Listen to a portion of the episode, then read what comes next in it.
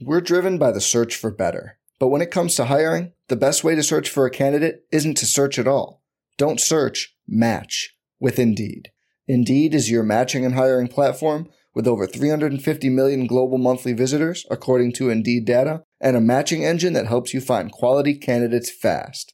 Leveraging over 140 million qualifications and preferences every day, Indeed's matching engine is constantly learning from your preferences Join more than 3.5 million businesses worldwide that use Indeed to hire great talent fast. And listeners of this show will get a $75 sponsored job credit to get your jobs more visibility at Indeed.com slash BlueWire.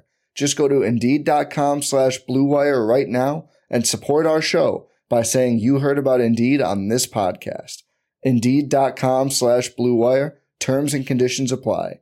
Need to hire? You need Indeed.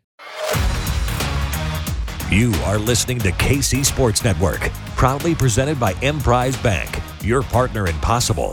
Who you do business with is more important than where they're located. Bank from the comfort of your own home with Emprise Bank. Coming up, the latest episode of the KC Laboratory Podcast with Kent Swanson, Craig Stout, and Matt Lane. Coming to you on the fastest growing sports media network in Kansas City. You can find all of our channels covering all the local teams wherever you listen to podcasts or on YouTube. Just search KCSN. And now, the latest episode of the KC Laboratory. It's a live edition of the KC Laboratory presented by Emprise Bank member FDIC. Appreciate them and all they've done to support KC Sports Network. It's been an absolute blast working with them. Uh, it's been an absolute blast to work with my two, two dear pals. Uh, first, find him on Twitter at Maddie underscore KCSN. Maddie, like we've been doing this for like five years now. This is just no. We I, just started the cheeseburger scale. What are you talking about? Oh, that's a good point. My bad. that's that's all. That's all that. That's all that matters now is the cheeseburger scale. Everything else is done. We're gonna have to try to find a way to pigeonhole the cheeseburger scale into everything we do from here on out. I mean, yeah, everything before this is technically BC before cheeseburger. Um, it's just not how we're referring to it. So yeah, I look forward to my breakdown of Spags' defense based on a cheeseburger scale. Uh, how how the wide receivers performed based on a cheeseburger scale. Justin Ross's uh, you know pre-training camp videos. We're gonna rank them based on a cheeseburger scale. It's gonna be wonderful. This is great. Oh, yeah. So what's the hill? What's the what is the cheeseburger for the hill run? Oh, uh, a solid three and a half cheeseburgers out of five. You'll notice that the cheeseburger scale doesn't always stay the same. Sometimes it's numerical. That's that would be a Maddie Lane concocted game right there. Hit the like button, hit the subscribe button if you're watching. Appreciate everybody that's hanging out with us. We are continuing our assessment of the roster needs for the draft, etc. moving forward. Um, and we are doing the defensive end position, only the defensive end, not the entirety of the defensive line, Matthew. Uh, okay, uh, let me hold on. Okay, yeah, we're gonna make sure we're all on the same page today. Uh, and then in the running back position. So those are the two positions that we're going to be discussing. So the first question off the top of of the off the head, um, on the Andy Reid cheeseburger scale, one uh, great being town topic above average being Westport Flea Market, averaged below average being Whataburger, and McDonald's being ooh, ooh, ooh, bad. Uh, where does the edge position stand on the Andy Reid cheeseburger scale? Hmm. I'm going first, I suppose. Um, I just asked. I really, really wanted. I wasn't listening to you. Um, I really, really wanted to put it into the Westport Westport flea markets range However, the here's the issue. They have like three defensive ends on the roster, maybe four if you want to count Malik Herring, right? It's like they don't have enough bodies to really, I think, be that high. So like we're looking at Charles Omenihu, we're looking at George Karlaftis, Mike Danna, Malik Herring, and then like nobody else after that really counts, right? It's really hard to go ahead and put them above average based on the group of players they currently have. So I am going to go with the Whataburger right now, but this is the thing. If you get one more person in the car, one more person that you care about in that car, you guys are driving right past Whataburger and heading down to the Westport Flea Market to get your burger. So if Frank wants to jump in, Carlos Dunlap wants to jump in, we're cruising right on by because we got that one extra body we can rely on. Just until that happens, I don't think I can go higher than a Whataburger.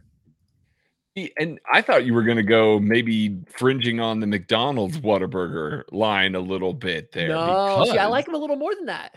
Okay. I I mean I I may be a little lower on this group. Just a just a little bit because I look at it as a guy in George Karlaftis that I like, but a guy who, you know, is, a little bit later in the rep as a pass rusher, is getting home. Charles Omenihu gets there quickly, but isn't like the greatest, you know, run defender and, you know, as a full-time player has not always shown the most. So then you're looking at Mike Danna, who is kind of a jack of all trades type of guy. You don't have a guy that you can rely on that is going to win all the time. I like George Omenihu, or er, I like Charles Omenihu and George Karlaftis a lot, but I don't look at those guys and immediately say, "Oh man, that is a that is a good, solid pass rushing tandem." As a matter of fact, defensive ends feel a little bit better about because it's just it's lacking some overall top end juice and it's lacking the ability to have a guy that can win on all three downs. So because it's lacking that, because you're probably not going to get a guy like that, I would like to see maybe two more specialized guys, a, a better run defender that's just kind of out there to absorb some early down snaps, and then maybe another guy that's more of a speed rusher that's going to pressure a little bit more as a defensive end. So I'm a solid Whataburger, maybe towards the bottom end of that right now just because I, I just think that they need a yes more bodies like Maddie said, but maybe a couple of other guys that have more I don't know more trump cards in one element or the other than they do right now. So we have a Whataburger with optimism, a Whataburger that might be a little bit cold from both of you so far. Um, I, before I give you my answer, I want just a very quick hitter. Where do we believe last year's defensive end group stands on this scale with Frank and Carlos, Danna, Carlo, you know, Karlaftis? Where where did that last year's group stand on the Whataburger scale? Maddie, real quick. Um, I mean, last year, uh, see, I don't know. Okay, it's still it's still a Whataburger. It's just it's it's a solid one. I don't know. It's it's so hard because I like the upside of this unit better because of Charles Omenihu. I Mhm, think sure. he has more upside than everybody else we just said. But the trade off is instead of just one upside of Charles Omenihu, I'm getting the stability and the consistency of Dunlap and Frank Clark. Like that's essentially the trade off that's been made. So like I I don't know. Oh, okay. Nope, I don't have anything for you. I think it's still a Whataburger. I think it's still a Whataburger. I just don't. I don't know. It's hard for me to believe it. I've really bought in on Charles Omenihu. So like maybe that, that's what's really carrying my my grade here. That's carrying me to the town topic. So like if the only exchange is Dunlap or Frank up to a Minihue, I think that's enough to push it over the edge. I just think you're getting a steady performance from the last year's group, if that makes sense. I just uh, I don't know. I yeah, I'm still very solidly a Whataburger on that group. Um, it was expensive too. I think that's the other part of Mm. that that kind of hurts. It was it was more expensive group, and so you know. If you go back to where we were last offseason, we weren't sitting here going, well, between Frank and Carlos and George and Mike Danna and you know eh, looking at these guys and saying, okay, feel really good about this group. No, we were sitting there going, okay, maybe they make a midseason trade for Josh Allen. Maybe they figure out a way to pry Brian Burns out of Carolina because we still thought that they needed that higher end defensive end one. So I, I don't know that they still had that guy with that trump card. And I don't know that we saw a guy with that trump card until maybe later on in the season, postseason, Frank at that point. So Mhm. I, I still think that it was pretty solid Whataburger.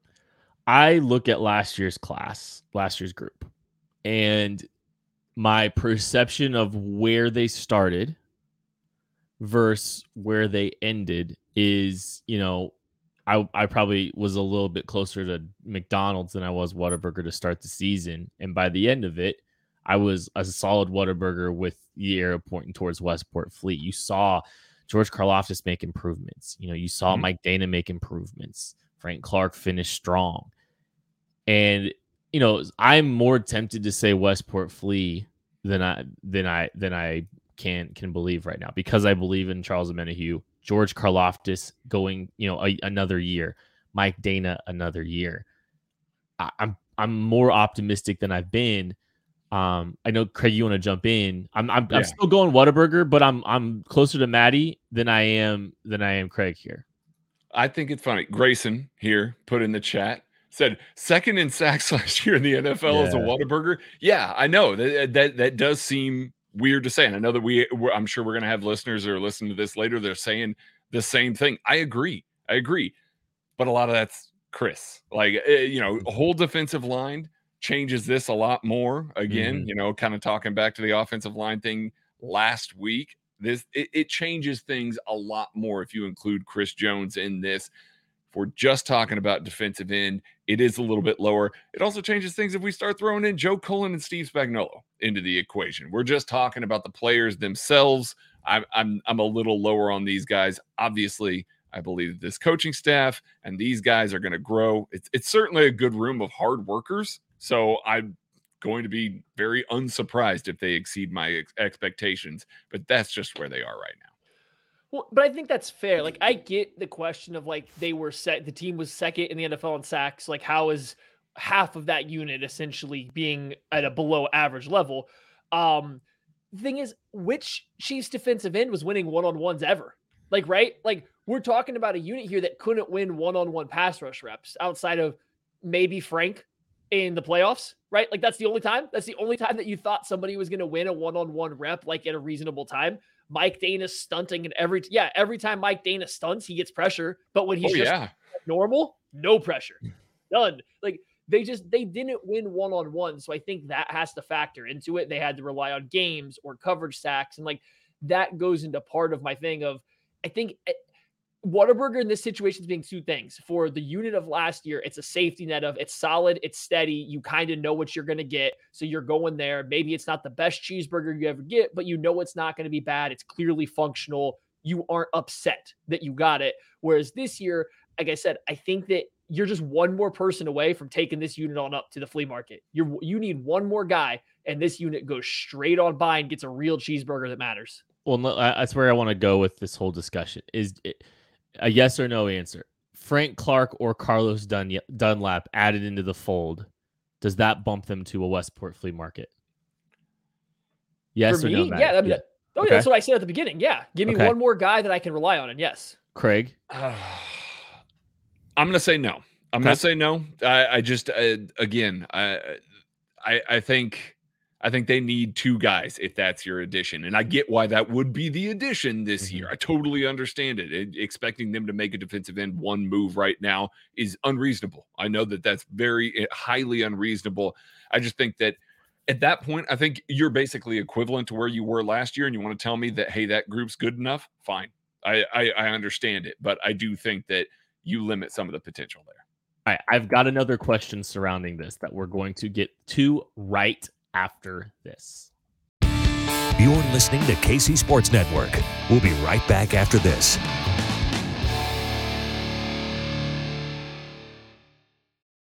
We're driven by the search for better. But when it comes to hiring, the best way to search for a candidate isn't to search at all. Don't search, match with Indeed. Indeed is your matching and hiring platform with over 350 million global monthly visitors, according to Indeed data, and a matching engine that helps you find quality candidates fast. Leveraging over 140 million qualifications and preferences every day, Indeed's matching engine is constantly learning from your preferences. Join more than 3.5 million businesses worldwide that use Indeed to hire great talent fast. And listeners of this show will get a $75 sponsored job credit to get your jobs more visibility at Indeed.com slash BlueWire. Just go to Indeed.com slash BlueWire right now and support our show by saying you heard about Indeed on this podcast. Indeed.com slash BlueWire. Terms and conditions apply. Need to hire? You need Indeed. Survivor 46 is here, and so is On Fire, the only official Survivor podcast. And we have a twist this season. The winner of Survivor 45, Dee Valladares, will be joining us every week. We're going behind the scenes of the biggest moments, the how and the why things happen, and the strategy and analysis you can only get from someone like me, a Survivor winner. Listen to On Fire, the official Survivor podcast, wherever you get your podcast. Entertain, educate, inform. KC Sports Network. Here's the thing, both of you. I I think the the idea of a, a Frank Clark, a Carlos Dunlap's a fantastic idea. I think it makes a ton of sense for at least one of them to be back. Mhm. I think when we're looking at the totality of the roster, Mike Danna's on a contract year. Um, you know, Char- Charles Benny, who's here for two seasons, you're you know you'll have him and George Karlaftis next season. But you know, I think as a as a need in the draft and as good business in the draft, an early selection makes a lot of sense at the edge position. So, you know, round one, round two, round three, that's the discourse, right? But I want to know from you, you know, if let's let's let's you know maybe we can like a, round one edge, a round one edge, and and we'll start at the very top. Myles Murphy seems to be falling a little bit. Um, a Myles Murphy edition. Does this push that? Does this push this group all the way up to a town topic if you get a Myles Murphy at the edge position along with Frank Clark? Call it Matthew. I don't know. I don't think. I don't think so. I don't think that just going. I think the Frank Clark edition, the Carlos Dunlap edition, ekes you just barely into the Westport flea market deal. And I don't know if there's a rookie, barring Will Anderson at the very, very tip top here, that I think gives you a whole tier jump like that. I, especially in his first year, you want to say maybe by like the end of his contract, these players are good enough to give you a full tier jump. Sure, but as a rookie, I don't think I'm buying into that. So when I would look at this unit as a whole, like Myles Murphy specifically, he's still a raw pass rusher that has never been dominant in that regard. He's never been a dominant pass rusher. He's a quality run defender, a quality pass rusher. How does that translate your very first season in the NFL along with the rest of this defensive line? It's like, I don't think there's a real way for them to go from where they are now to the town topic elite defensive end room. They would have to invest, they'd have to get lucky in the draft and invest a lot of capital into doing so. Yeah, I think that that's the case. Uh, you know, I have an article up on KCSN Daily. That's kcsn.substack.com. That's kind of looking at where edges fall generally when you're picking at the back of the draft, the types of edges, the types of production that you get from those people. I'm not going to go too deep into it. Go subscribe there if you want that. But basically, the only guy that has gotten picked at the end of that and has really turned out to be a true needle mover as a pass rusher is TJ Watt. And TJ Watt, year one, was a seven sack guy. George Karlaftis was a six sack guy last year. So cue the inevitable. Hey, look, George Karlaftis is going to be. Yeah, yeah. No, you can you pump the brakes on that one. But but no, I mean, even guys like that that we look at as like the shining examples, the the outliers for guys that you can catch at the end of the round, even in small trade ups there at the back half of the of the first round.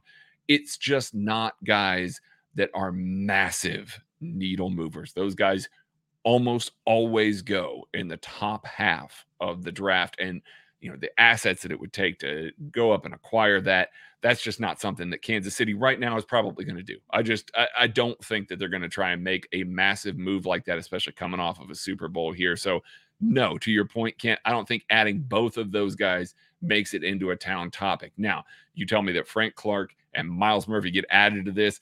It is about the highest, you know, Westport flea market burger that you can get from me because now all of a sudden you have young bodies. You got three guys that you can really feel confident in between Myles Murphy, George Karlaftis, and Charles Omenihu. If Mike Danna has another killer year, maybe you can't keep him at the price that you want.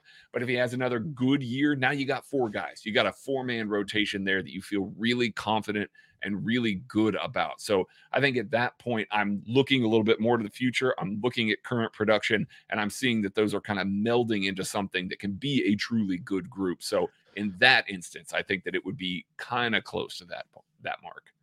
I think uh, you know, I think Myles Murphy's the top of the potential, you know, he's the he's the he's the dream that probably doesn't hit, but has a chance to potentially be in striking distance for the Chiefs or you know might fall. It seems like his his you know draft perception is kind of changing a lot the closer and closer we get to the draft. So he's kind of the top end of this. What's interesting, Matthew, without without previewing the entire article for the KCSN draft guide, which is available for pre-order and releases on April 5th. Uh, which is Wednesday, you can get uh, 300 plus pages of Chiefs specific draft content. Uh, all it's it's 225 plus rides. Also, you get three months to the KCSN Substack that gets you case, access to the KCSN Discord, all that good stuff. It's only 12.99. The link to the description or link is in the description of the show right now. If you're listening or watching, it's right there for you to click to pre-order, and you will have it in your inbox uh, April 5th. But you do, uh, you know, you've done studies on the preferred prototype for Steve Spagnuolo with his defensive ends and this year feels like a year where there are plenty of players that could fit the Steve Spagnuolo threshold up and down this draft board. There, there really is. Um, I think there's 15 guys that are a high fit, which would be the most since Steve Spagnuolo has been in Kansas City. These are guys that have gone to the combine. Obviously, you know it's hard to keep track of everyone that doesn't get official testing, but there's 15 players that would be considered a high fit, and that just means they perfectly fit into what these thresholds. It seems like Steve Spagnuolo likes to prefer. There is another 16 guys that would be considered medium fits, which is tied for the second or tied for the highest since Steve Spagnuolo's been here. So when you combine those two, that's a whole lot of defensive ends that are medium to high fit. Uh, Steve Spagnuolo in Kansas City has not shied away from these medium fits at all. It's not quite one to one, especially in the draft. He still hedges a little bit towards the high fit guys. Uh, and with the Chiefs, though, he's made a few more swings outside of the norm. And whether that is circumstantial because you're picking at the end of the first round all the time, you're always picking late. Mm-hmm. It's really hard to get big, long, strong defensive ends at the end of the first round. Because guess what? The entire NFL wants those guys. So it's kind of hard to get them after everyone else. But two, you do have to wonder if there's a little bit of a change in his mindset. Steve Spagnuolo does adapt with the times. I know he's a little bit slower with his preferred personnel, but when you look at his coverage schemes and how he adapts, I think there are signs saying that he understands football now isn't the same as it was in the early 2000s. So maybe he can't have an entire defensive end room full of guys that are six foot four, 270 pounds that also have 34 inch arms. Maybe that's just not something he can build a defensive end room around anymore because guess what? Half those guys are playing tight end or wide receiver like nowadays. Like that's what they do.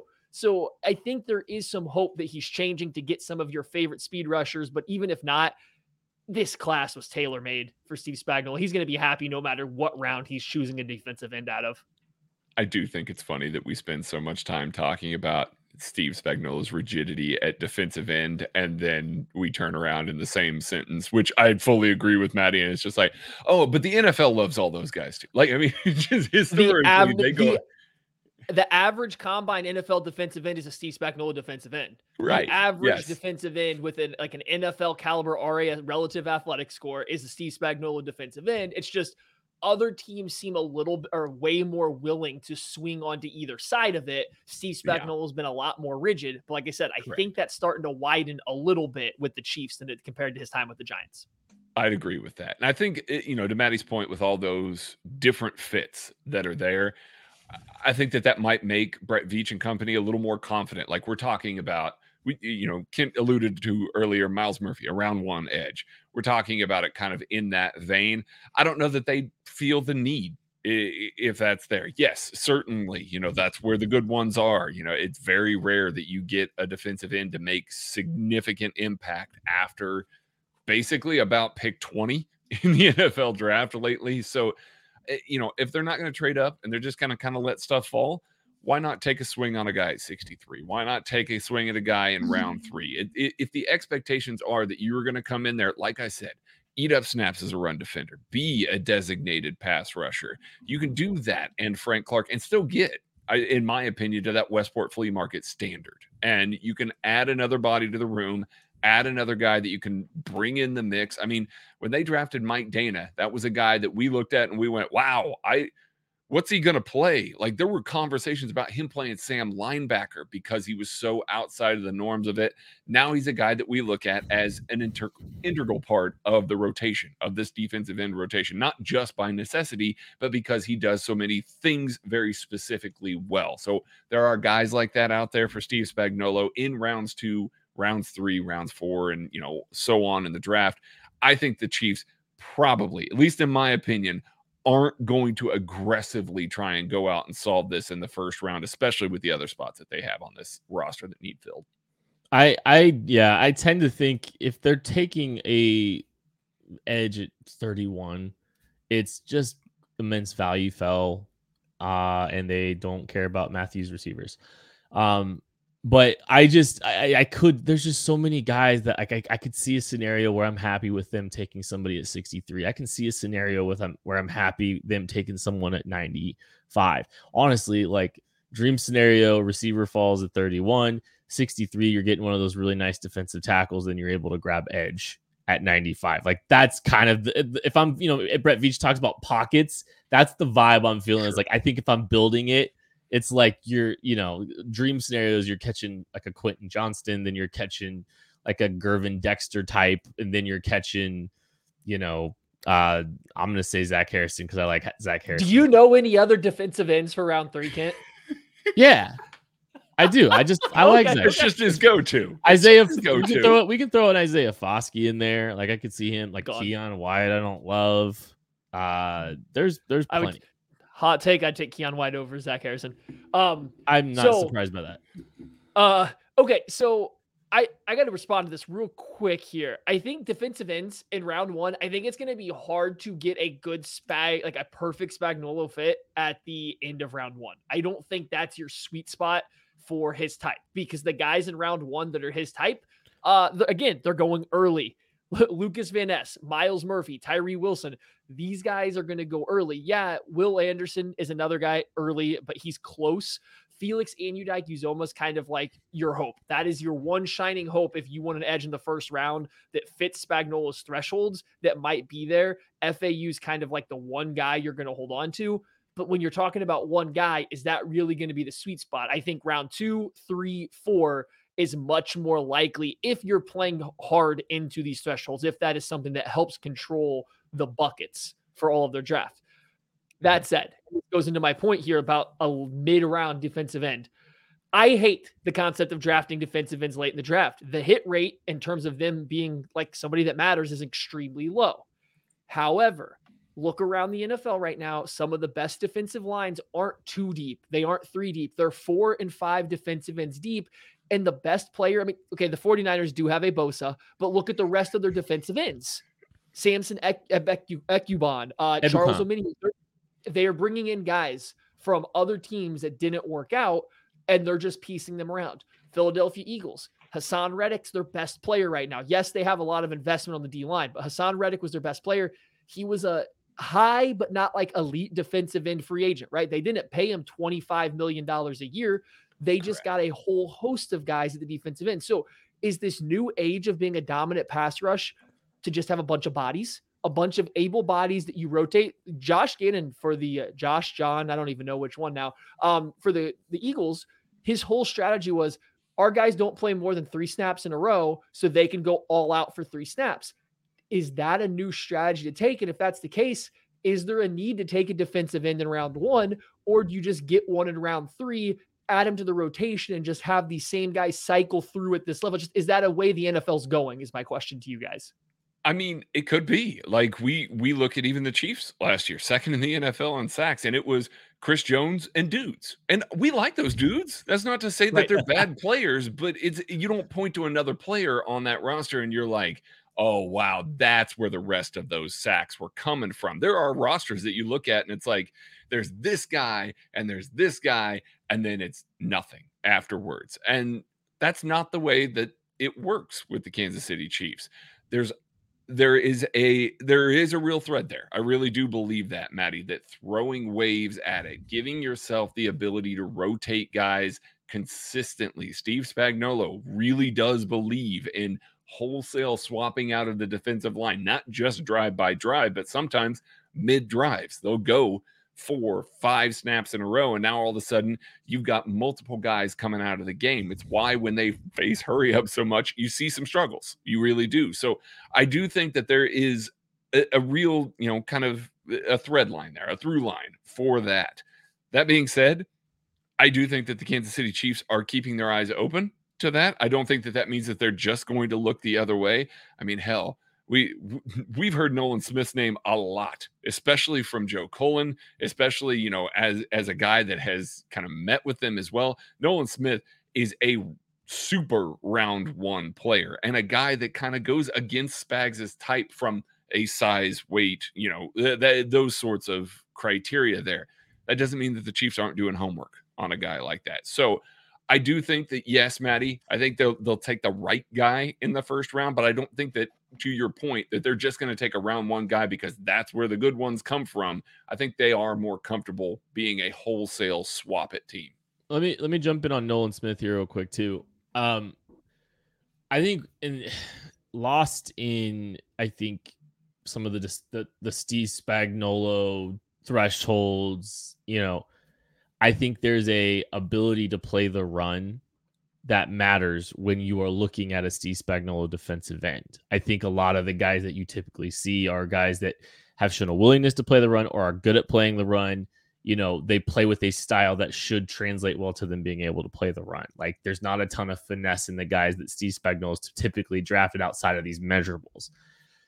The exceptions come where there's guys that like a Nolan Smith who plays the run at an elite level, where mm-hmm. I think you get a little bit more grace, a little bit more leniency in the decision making process. I don't believe Nolan Smith to be off the Chiefs board.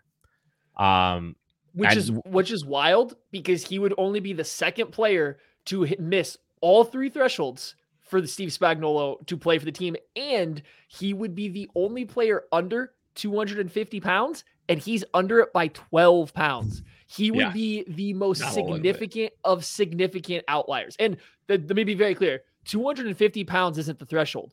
That's a no player under 250 has played a, any significant snaps for Steve Spagnuolo at defensive end, and Nolan Smith is below 240. So it's just mm-hmm. he the biggest outliers of outliers. And I agree with Kent that I don't think he's forward. And I think uh, you can go directly look at who was coaching the Georgia Bulldogs during their pro day, Joe Cullen, and maybe get an idea of how you get to that point. Yes, and on top of that, the, to both of those points, look no further than Mike Danna, a guy that they were willing to break the mold on because he was a really exceptional run defender. Right there, kind of aligns with everything. And there's there's there's always going to be a few exceptions. I think it's just that's a small pool, and because it's a small pool, the likelihood still of that guy being the eventual selection, it can be a little bit, you know, I think there was some interest in uh, Josh Uche a few years ago. That you know those at sig he was 6'1", mm-hmm. 245 pounds, near 34 inch arms. That helped, but there are times where they're they're making some small exceptions there. We're gonna take a break. The pass rusher. Yeah, yep. that's true. We're gonna take a break. We'll be right back after this. A sports network for today's fan. KC Sports Network. Podcasts, YouTube, social media, live shows. KCSN. What's up, Chiefs Kingdom? This is BJ Kissel, founder and CEO of KC Sports Network. With Kansas City on full display for the NFL draft, what better way to celebrate our hometown than by supporting a charity that helps kids with special needs in our own backyard? Children's Center for the Visually Impaired will host the CCVI Trolley Run Sunday, April 30th to change the lives of students who are blind or have low vision. Now in its 35th year, the CCVI Trolley Run is a four mile race that finishes on the Country Club Plaza the Sunday after the NFL draft. This fundraiser is open to everyone and no athletic ability is required. Enjoy free beer after the race and snacks from local restaurants. We promise the KC community will be on full display. Visit trolleyrun.org and use code KCSN to get a few extra bucks off your registration. That's trolleyrun.org. Hey, it's Kaley Cuoco for Priceline. Ready to go to your happy place for a happy price? Well, why didn't you say so? Just download the Priceline app right now and save up to 60% on hotels. So, whether it's Cousin Kevin's Kazoo concert in Kansas City, go Kevin, or Becky's Bachelorette Bash in Bermuda, you never have to miss a trip ever again. So, download the Priceline app today. Your savings are waiting. Go to your happy place for a happy price. Go to your happy price, Priceline. With threats to our nation waiting around every corner, adaptability is more important than ever. When conditions change without notice, quick strategic thinking is crucial. And with obstacles consistently impending, determination is essential in overcoming them. It's this willingness, decisiveness, and resilience that sets Marines apart. With our fighting spirit, we don't just fight battles, we win them. Marines are the constant our nation counts on to fight the unknown. And through adaptable problem solving, we do just that. Learn more at marines.com. Entertain, educate, inform. KC Sports Network. hit the like button, hit the subscribe button if you're watching. Appreciate everybody that's been hanging out with us. Look, draft season's upon us. Uh, you do not want to miss everything that's going on at KC Sports Network. April is about to be absolutely insane. We've got series that you guys don't know about. We've got incredible uh, stuff for for y'all to see during draft uh, draft month. So make sure you're hitting the like button, subscribe button. Allows more Chiefs fans to find it, and it'll notify you anytime some of our content hits uh, hits the airwaves. So uh, appreciate everybody. Running back time. It's time to talk about the running backs. We're looking at the Andy Reid cheeseburger scale. Maddie Lane, where does the running back position stand in the Andy Reid cheeseburger scale? Well, this is perfect because we go from talking about how the Chiefs and other teams have already done, and the Chiefs might be trying to turn the edge position into a running back by just having a deep rotation and no studs. And now we're going directly to the running back position. So this is good. Um, on the cheeseburger scale, okay, Isaiah Pacheco, good. Clyde Edwards-Helaire, not so good. La'Mical Perine, not so good. Uh, fullback that they don't have, not so good. So again, we're dealing with a room that doesn't have a lot of bodies in it. So that already right there is going to place a like you already can't put this unit above average based on just the lack of bodies. And then you start to piece together. I love Isaiah Pacheco. I don't know if I think he's this full, complete three down running back right now that can do everything for you. I think he's got a little bit narrower of a scope than I think Chiefs fans want to admit because he's a lot of fun. He is great at what he does well, but he doesn't do everything well. That's the only guy that's registering above a McDonald's level. And when you have two other dudes that are going to be McDonald's levels, this is a McDonald's room right now. This is a very McDonald's cheeseburger room because it's three guys, two of which aren't good. And the one guy that is good still is young, improving, but young and fits a very narrow role. So this is the fir- this is the first McDonald's cheeseburger I'm handing out, and I don't like it.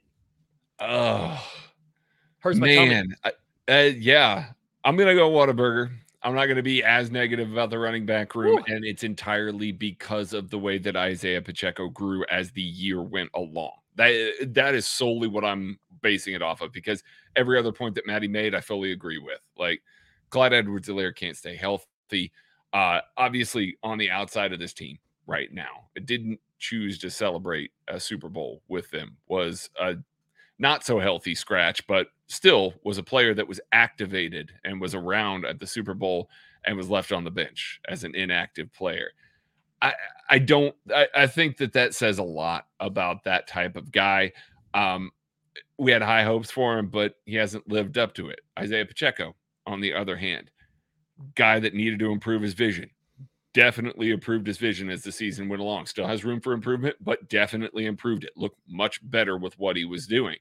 Didn't get a whole lot of opportunities to pass protect. We didn't love what we saw earlier in the season, but that's not to say that it can't improve, much like his vision did throughout the season. I think he can become a complete back. Some of the stuff that we saw, and granted, this was a year and a half ago or a year ago at this time at the Shrine game, made me believe that he can catch the ball well, that he can go out there and pass protect. We saw positive indicators on that front. So I'm betting on a lot of that stuff. And him improving alone brings it to that Whataburger room, but it is incomplete. It definitely is incomplete. I would like to see another pass catcher, whether that's Jerick McKinnon coming back or a guy in this draft that they just add near the end of the round or to the end of the draft to try and round out the room. I think that that would be a very positive thing. I would also like to see maybe a guy that's a more traditional runner. If Clyde Edwards Helaire is on this roster, I would see him being kind of a backup guy on that early down scenario, filling in for Isaiah Pacheco on occasion, and that would be fine enough. But I don't see a way for this roster to really get up to that town topic. And it's entirely because they don't have a ton of bodies, and Isaiah Pacheco is really the only one that you can trust right now. The line was too long at Whataburger, and so we settled on a McDonald's cheeseburger. That's what it is for me. Like I, I, I love Isaiah Pacheco. I everything around Isaiah Pacheco is just simply not good enough. And when you look at the running back position, very often it is done by committee. It is a, you know, it is a very, it's very much a team effort. Um, so I'm not overly excited about this running back room uh, outside of, of, of Isaiah Pacheco. And I, I tend to agree with Maddie. I think it's a very specific skill set that is a good piece of a running back committee. But I think this committee is extremely incomplete. Um, the, I, will I'll throw this out here. Um, I don't know if I've talked about this on air, but I love Jerick McKinnon. He's like sneakily been one of my favorite Chiefs the last couple years. Very, very big fan of him.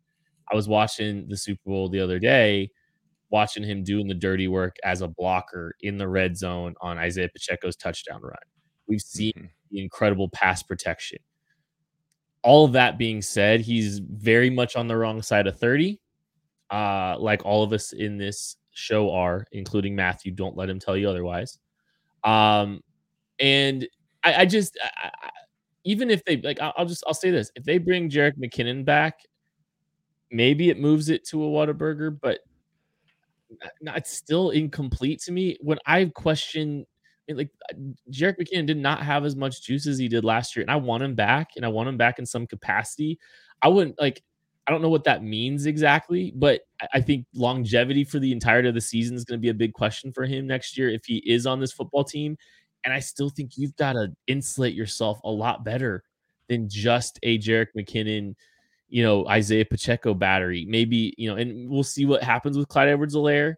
But I, this is a very incomplete group for me, which look, if I, will let you guys jump in, but like this is the easiest position to have an incomplete group heading into April. Like, honestly, you know, you they'll be oh, fine. Oh, yeah. You're gonna win a billion football games, whether or not this running back position is complete or not. But it's going to make their lives a little bit easier if they have a little bit more support in that group. Uh, I, I, think so. We've got a lot of stuff about McKinnon and about Melvin Gordon. Both are technically still free agents right now. Um, so they're not part. They're not on the Chiefs roster. They're not being included in the cheeseburger scale. But you can put both of them on this roster, and they still barely squeak to Whataburger for me. I I'm with Kent. I, I think Jerick McKinnon was really good last year. I think you should still bring him back. He can be your pass protector. He can catch the ball. You rely on him. He's trustworthy. Watch him run. He has lost a gear and a half. He has lost half of his acceleration from zero to 60, right? Like he quite literally he just doesn't have it. He's injured, he's older, like it's not there. And it wasn't even evident in the playoff run. It was in the regular when he was going through his tear of touchdowns, it was still evident he did not have the same juice he even had the year prior mm-hmm. in Kansas City. Like it's just I think it's going to I think his juice, his speed is going downhill quickly and there's still a role for him but it's again it's very limiting and the upside to it doesn't matter like it's still just solid so even if you add those guys, I think you're still in a Whataburger range. And that's the issue when I look at this group. This running back group as runners, not just as pass catchers, because that's even still up in the air, but as runners, they have one pitch. It's Isaiah Pacheco going 100 miles an hour into a wall. If there's a hole there, he's going through it. If there's not, he's going to try to make a hole. But that's it. That's the one pitch this running back group has. There isn't tempo, there isn't patience, there isn't like uh nuance to a lot of the running right now. It's one pitch, it's straight at you. Maybe it's outside, but like it's a straight line, it's coming at you fast. That's all they got. There isn't another step to it. So yeah, like I said, I'm pretty solid on the McDonald's the way it is right now. I I think even if you add just Melvin Gordon, you're still McDonald's. Maybe Jerick McKinnon because I trust him so much. You can get up to that Whataburger range, but it's still not very solid to me. Like I'm with Kent. This unit needs help, or does it because it's running backs in Kansas City and it just simply doesn't matter? I do love the the the thought that popped into my brain there of Trey Smith having a Isaiah Pacheco sized hole in like the the side of his body there because Isaiah tried to run through him. That's that's a very pleasant thought in my brain. Yeah, it doesn't it doesn't really matter. And Isaiah Pacheco can get the job done. They're going to find a guy. Uh, Brett Veach told you last year the running back rooms coming out in college right now basically you're going to find thousand yard rushers in round seven now. He, he's telling you right then and there, we don't need to invest significantly in the room. We don't need to add a whole bunch of bodies. We'll just find a guy to fill a role and we'll rely on him throughout the season. Yes, Isaiah Pacheco was a massive surprise to them, I'm sure. I, I'm certain that even with Brett saying that, that he wasn't thinking, oh, yeah, he's going to be a thousand yard rusher this year, which he was with the playoffs included. But I do think that he felt feels very comfortable finding guys in that role. I do think this room is incomplete. I think they'll add some guys. I don't think that we're ever going to look at it from the lens of this is a stud running back room and we feel great about it. The last time they tried to do something like that about it with Clyde Edwards Helaire, it didn't work. And it, it hurt a lot you know, to, to kind of carry that around for a little while. I don't think they're going to make that mistake again. So I think we're always going to be looking at this room as kind of a Whataburger ish area. And that's perfectly fine with the way that the Chiefs offense is set up. Just be a Whataburger and not a McDonald's, though. Like that's that's where I come down. Be a Whataburger and not a McDonald's, and I think that's the issue right now. Yeah, and but uh, there's so much time at the running back position to fix it and to address it, and you know I'm looking at a bunch of former Chiefs that are still out on the market. And like I think the best, the big investment that you know, I'm gonna say big investment. The move the Chiefs should make is whatever running backs are available after the draft, take a look at them. You know, take a look at, you know, if a Kareem Hunt's out there, even you might want to look at him. Uh, but more realistically, Darrel Williams still available. Former Chief Darrel, I'm sorry, Darrel uh, the Barrel Williams, uh, still out there. Jerick McKinnon Abrams isn't in Vegas anymore. I get less excited about that move. Yeah, that's a good point. But I mean, as for a guy that is just steady, stable, good in pass protection, can catch a swing route, reliable hands, like you know, Darrell Henderson's a guy that the Chiefs, you know, were interested in last year. And you know, he he's a different dynamic than a Darrel Williams, but I'm sorry, Darrel uh, the Barrel Williams, but I mean, these there's still some guys out there sitting out there that you know can help make a group better, make a committee better in a running back room. And then there's the draft. They're like I I I'm not a I don't I don't know if I want to wait till round 7 necessarily. I round like some somewhere in day 3. Are you an early day 3 running back guy? Are you a late day 3 running back guy, Matthew when it comes to this group? I, it doesn't matter. It's a running back. Um you know, like, well, no, it's just great. I guess this is what it boils down to me. This is what it boils down to. It's all about a value. And with running backs, it's so hard to choose value. We all know Bijan Robinson is going in round one or should. I think Jahmyr Gibbs should go in round one, but like, okay, he's a lock for the top 50. After that, I think it's just a lot of like who's going to get the value at the type of running back they want. You want to tell me that De'Von Achane is sitting there at the end of round three and the Chiefs want to take a shot, a chance at that speed? I, I can't be mad at you. You want to tell me that Tank Bigsby's there at pick 122 in the fourth round? I love Tank Bigsby as a runner. I get it. There's not like one elite trait other than I think the fact that he's just the best, like pure runner after Bijan Robinson in this class. I wouldn't be mad at it, but it's just running backs and value have to be married together. And so I'm not taking a running back until the value is a minimum one plus rounds. I got to be getting one plus rounds of value to take a running back. If not, I'll sit there and take Eric Gray at the end of the draft. I'll sit there and take Kenny McIntosh or Xazavian Valladay late in the draft at the very last round or whenever they're available because I just it's not a position I'm going to chase. I'm going to get plus value on it. That's it. Okay, so I'm going to phrase this because I, I've seen this question asked before, and Sophia Serrano asked in the chat here: discuss the positives of KC drafting Bijan Robinson. The last time the Chiefs won the Super Bowl, they drafted a round one running back. Turns out they drafted the wrong one, but that's fine. Running back. And that running back did not go to the parade. That's true. That's true. Bijan Robinson, though, um, uh, just real quick, we'll touch on it. it. Kansas City's not doing this. First of all, famous last words by Craig Stout right there. I think I think we're good this year. It. I think we're good this year, Craig. I, I really think we're good this year. But the positives from that, he's probably the best first round running back to come out since what Saquon at this point. got the ability to do a little bit of everything at a very, very high level, has plenty of, of athleticism, has good vision, can literally do just about anything. And the only reason that he would be mm. available at 31 is just because teams are looking at the running back position and saying, we don't need to invest high picks in this position anymore, even if it is a talent that only comes around every five years or so. So in that instance, you are drafting that guy and you are playing him basically every down. You know, you you are giving him the rock a lot. He is becoming an underneath weapon for you and then you are trying to lean on the run game a little bit more. All of that is anti Andy. It really is. And I truly believe that they would not be doing this.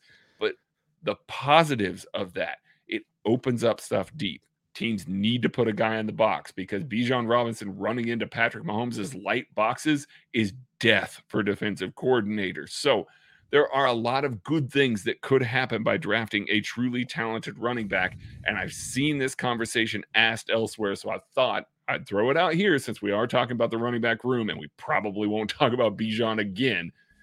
What is the real positive that comes from making a move like that? Hmm. All right. I I don't I, I know I know the negatives. Here's the thing. Like, okay, we so, got a laundry right. list of those. the set it the set it forget it mentality is something we discussed with Clyde Edwards Helaire and the argument around a first round running back the last time that this happened. When it did happen, we sat here and said, look, this is a guy that they can trust all three downs. He's, yeah, we were so excited. The miss about Clyde was athletic. We always say athleticism doesn't matter until it does. It mattered. It mattered big time for Clyde Edwards Helaire's evaluation. The guy that went right after him at the running back position was the freak athlete, and he's been insane. Um, Bijan Robinson is a high level athlete. So when you're looking at the success of a Bijan Robinson as a runner, I think you're you've got a higher floor of potential for him as a runner um than maybe like if, if we're ju- comparing it to the Clyde Edwards Ed, Edwards Helaire uh selection and career arc. Um, so the threshold for success, I think, is higher with the athletic profile. There was things that you liked about the the passing game and all that stuff. I mean, we that you got out of Clyde that was a little bit different that you were hopeful we're going to translate. So you've got the athletic profile that's decidedly different. He is the best pure runner of the football in the last several drafts. Um, yeah, you know, and I mean, I'm not going to compare him to Jonathan Taylor, but I think career arc could very well be similar to a Jonathan Taylor from an on-field projections perspective. I think both of them have similar pass catching chops coming out of college.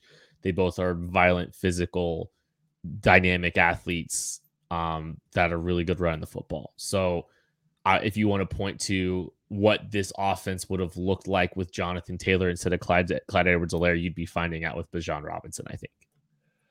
I think Bijan Robinson is a lot better fit for the Chiefs offense than Jonathan Taylor was. Jonathan Taylor ran zero RPOs in college, still hasn't really in the NFL. I think that we downplayed that in terms of a fit with the Chiefs offense a lot going into the draft process. And if, do I think he could have figured it out? Yes, but we downplayed that a little bit, I think. So I think that's worth noting. I think Robinson, and he's a better prospect than Jonathan Taylor is too, right? So Mhm.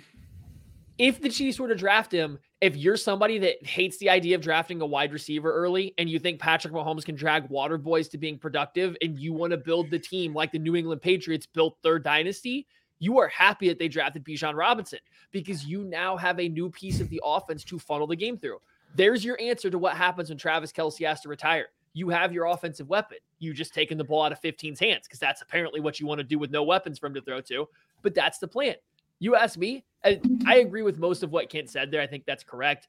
I think Bijan Robinson in Kansas City would work. I don't think it would Clyde. I think it would work. It's just, would it work enough to be worth a round one pick compared to any other position? I disagree. You want me to get real tinfoily? Jahmyr Gibbs would make more sense because I can go put him in the slot and have him run a route. And like we just did this with Clyde Edwards-Helaire, but like I have actual proof of Jahmyr Gibbs lining up in the slot and running a route versus a DB and beating him. I don't want to do it. I just if I were to want to keep the ball in Patrick Mahomes' hands and draft a running back that I like, and I like Gibbs more than most people. I think he's a lot closer to Bijan than uh any but a lot of people give him credit for. But like That's the guy I would lean towards because I could use him as actively as a wide receiver. All this being said, please don't take a running back first round. Please don't do this to me. Get a wide receiver. It is 2023.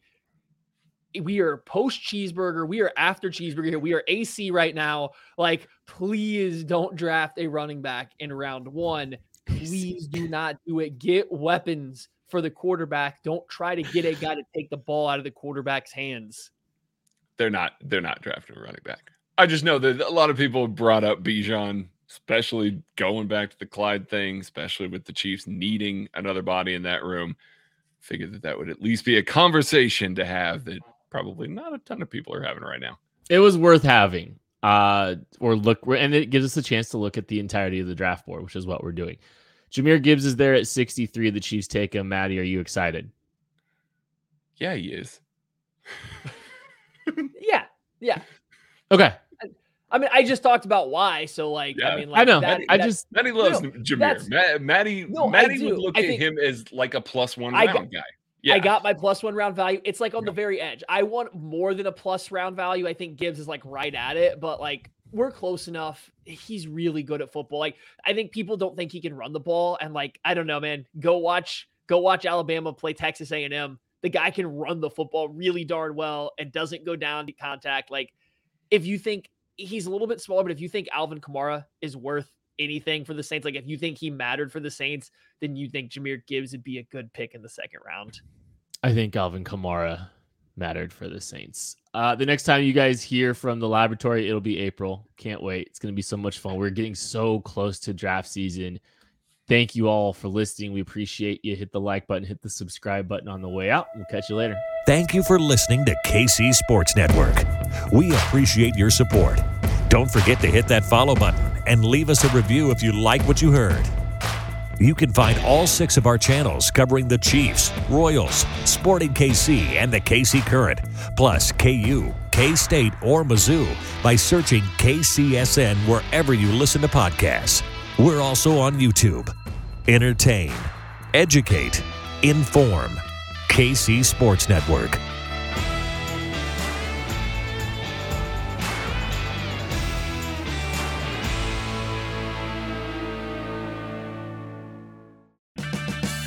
Purchase new wiper blades from O'Reilly Auto Parts today and we'll install them for free. See better and drive safer with O'Reilly Auto Parts. Oh, oh, oh, O'Reilly Auto Parts.